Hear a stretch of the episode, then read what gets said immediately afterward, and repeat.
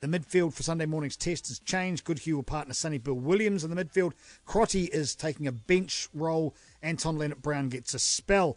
Uh, also, uh, Read, that's Kieran, Owen Franks, Aaron Smith uh, reclaim their positions in the starting 15. Mo'unga remains in the reserves uh, ahead of Damian McKenzie. Uh, just run through that team for you. Tu'inukuafe, Taylor and Franks. Whitelock, Scott Barrett, Frizell, Cane and Read is your pack. Aaron Smith, Beauden Barrett. Ioane, Williams, Goodhue, Naholo, and Ben Smith make up that backline. And off the bench, Harris, Perry, Tu'ungafasi, Tuipulotu, Savea, Perenara, Mo'unga, and Crotty. And to talk about that, we're joined by Nigel Yalden. We've woken him up at Sparrow's Fart, but that's the uh, the nature of rockstar international travel now, isn't it, Nigel? Uh, apparently, Darcy. Yes. Very good evening to you, my friend. yes, and uh, a good day, good morning, very early good morning to you. Does this represent the best of the best? Do you think? I know it's uh, horses for courses, but when you look across this, you'd suggest that he's fully armed, the cavalry are back, and they don't want to make the same mistake again. Yeah, I think of the, the side or the players that are available to him at the moment. We're standing, of course, there are a few of their, their, their big guns like Retallick and Squire and co who are out with injury this is the best that he's got. Um, I guess there could be questions with regards to that midfield combination because we know how good Williams and Crotty are. But I think if you go purely on form, Jack Goodhue is the best centre in New Zealand at the moment with the way that he has played. Um, and, and I'm excited about that midfield combination. You've got a guy who is arguably one of, if not the best offloader that the game has seen paired up with a guy who is one of the best line runners. You think back to some of the angles that Jack Goodhue has run off, funnily enough, Ryan Crotty uh, at Super Rugby level. We know he's got pace, we know he's got power, we know he's got a good distributing game as well. I'm quite excited to see how that combination will gel. We saw it a little bit in that third test against France in Dunedin, 58 minutes worth. It was pretty good then, solid, particularly more defensively. Attacking wise, probably never really got the opportunity to show what it was capable of. But I think that's quite a neat combo. The other names you talk about, look, you're bringing back in when you bring in Owen Franks, Captain Kieran Read, and Aaron Smith into the starting lineup. You return, I think it's 293 test caps worth of experience. That that's pretty handy to have it's enormously handy, and I expect Owen Franks will be ready to go get busy after what he saw his fellow front rowers do to Argentina last week. It's like, not on my watch, mate. That's my job. He'd be absolutely fearsome, I think, uh, on Sunday morning. Yeah, I, I, think so. But I mean, it was it was quite neat speaking with Owen. We spoke to him when we arrived to South Africa, and the the pride he's got you know, I, I, think we've spoken, and, and, and I don't mean this in a demeaning way, I think we've spoken to Owen Franks from a media point of view more this year than we might have in, in his entire career.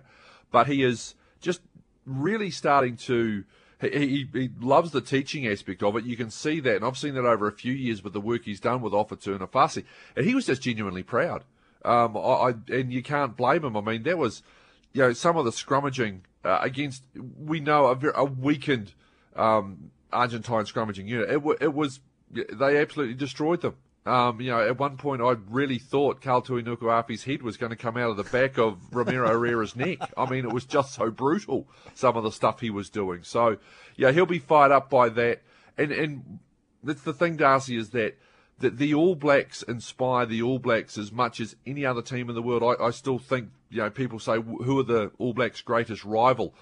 I, I still think it's them themselves. I don't think anyone else motivates an All Black team to perform the way that an All Black team does. And whilst, yep, we'll talk about the fact that South Africa won that test in Wellington, was the All Blacks disappointed with aspects of their own performance that really got them G'd up? How much do you think they adjusted out of that disappointment in Wellington to what they did against the Argentines? What what tweaks did they make? Because we, we know that as far as territory and possession is concerned, they absolutely dominated, but it didn't do them a squat load of good up against uh, the, the South Africans. Changed a wee bit, back to the norm up against Argentina. Are we expecting more of the same this weekend after they, I suppose, maybe they reached breaking point with their expansive nature of the play and they just backed things off a wee bit and they started getting the results?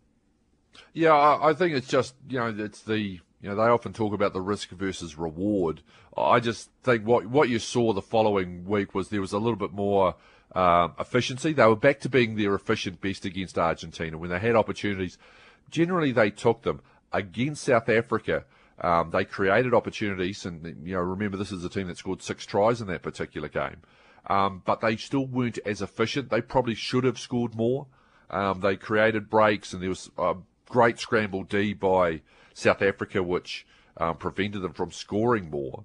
Um, so I think what it comes down to is they'll, they'll want to be more efficient. That's what I liked about the performance against Argentina. There were still aspects, unfortunately, those tests in Argentina seem to have taken on a, a, little bit of a pattern, which means that the All Blacks jump out nice and early. Argentina fight back a little bit late in the half. There's some ill discipline by the All Blacks, and someone will get yellow carded either just before half time or just after it.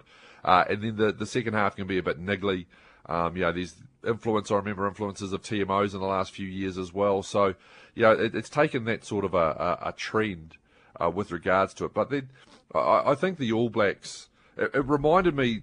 This week has reminded me a little bit about um, the weeks in between when the All Blacks lost in Chicago and when they played Ireland in Dublin. And I'm seeing similarities to that. Steve Hansen, we've asked him a bit with regards to that. He was like, oh, each to their own. Um, but pers- it's just a personal point of view. I can see the similarities. I can see the intensity. I can see the intensity in Steve Hansen as well. He he hurts when they get beaten, and when they get beaten like that as well. So, you know, I, I think we're in for a fascinating contest. And, and that team, Darcy, it's it's as I say, I think it's the strongest possible lineup that they have available to them. I'm interested in the loose forward trio. I think we all are. Read coming back in there, Cane and um, Frizell. But hasn't he come on in leaps and bounds? We know what Cane can do and does do, but Frizell uh, um, challenging in a, in a, different manner, Squire, for that jersey. Yeah, uh, I, I, think what it comes down to is, I mean, we're getting to see him play, and, and let's be honest, we we haven't seen him play much at Super Rugby level, and we haven't seen him play much uh, at uh, the uh, the provincial level to a degree too. But you know, we, we're seeing all of the things that Steve Hansen and the selectors told us about when they chose him. You know, a little bit out of the blue. Uh, you know, big physical presence, strong as an ox, um, good ball carrier. But I think it was that defensive work. I mean, he and Cane. Uh, and that test in Buenos Aires, the, the defensive stuff that they got through was outstanding. So too Ardie Savea for that matter as well. Um, but yeah, he's he's a, a big, solid lump of a lad. He is an athlete. When he gets into space, we know he can move. And so you're right. You know these these are the sort of performances if he can keep trucking along. You know you've seen the likes of what Karl Tu'inukuafe can do. Now when Joe Moody comes back, does Joe automatically walk back into that front row? There are a lot of you know. I, I personally think no, he doesn't. He, he's going to have to really show some some um, some really good form to be able to oust Tu'inukuafe given what Karl's doing at the moment. And I get the sense that, you know, if Shannon can continue to play like this, it'll be similar sort of a challenge for Liam Squire. What about the bench? There's always interest over the bench, but I suppose the, the interchangeable nature, the, the ability this team have got to switch at will. They maybe the fact that some guys can't cover all positions doesn't matter because in the back line inherently they've got that anyway, regardless.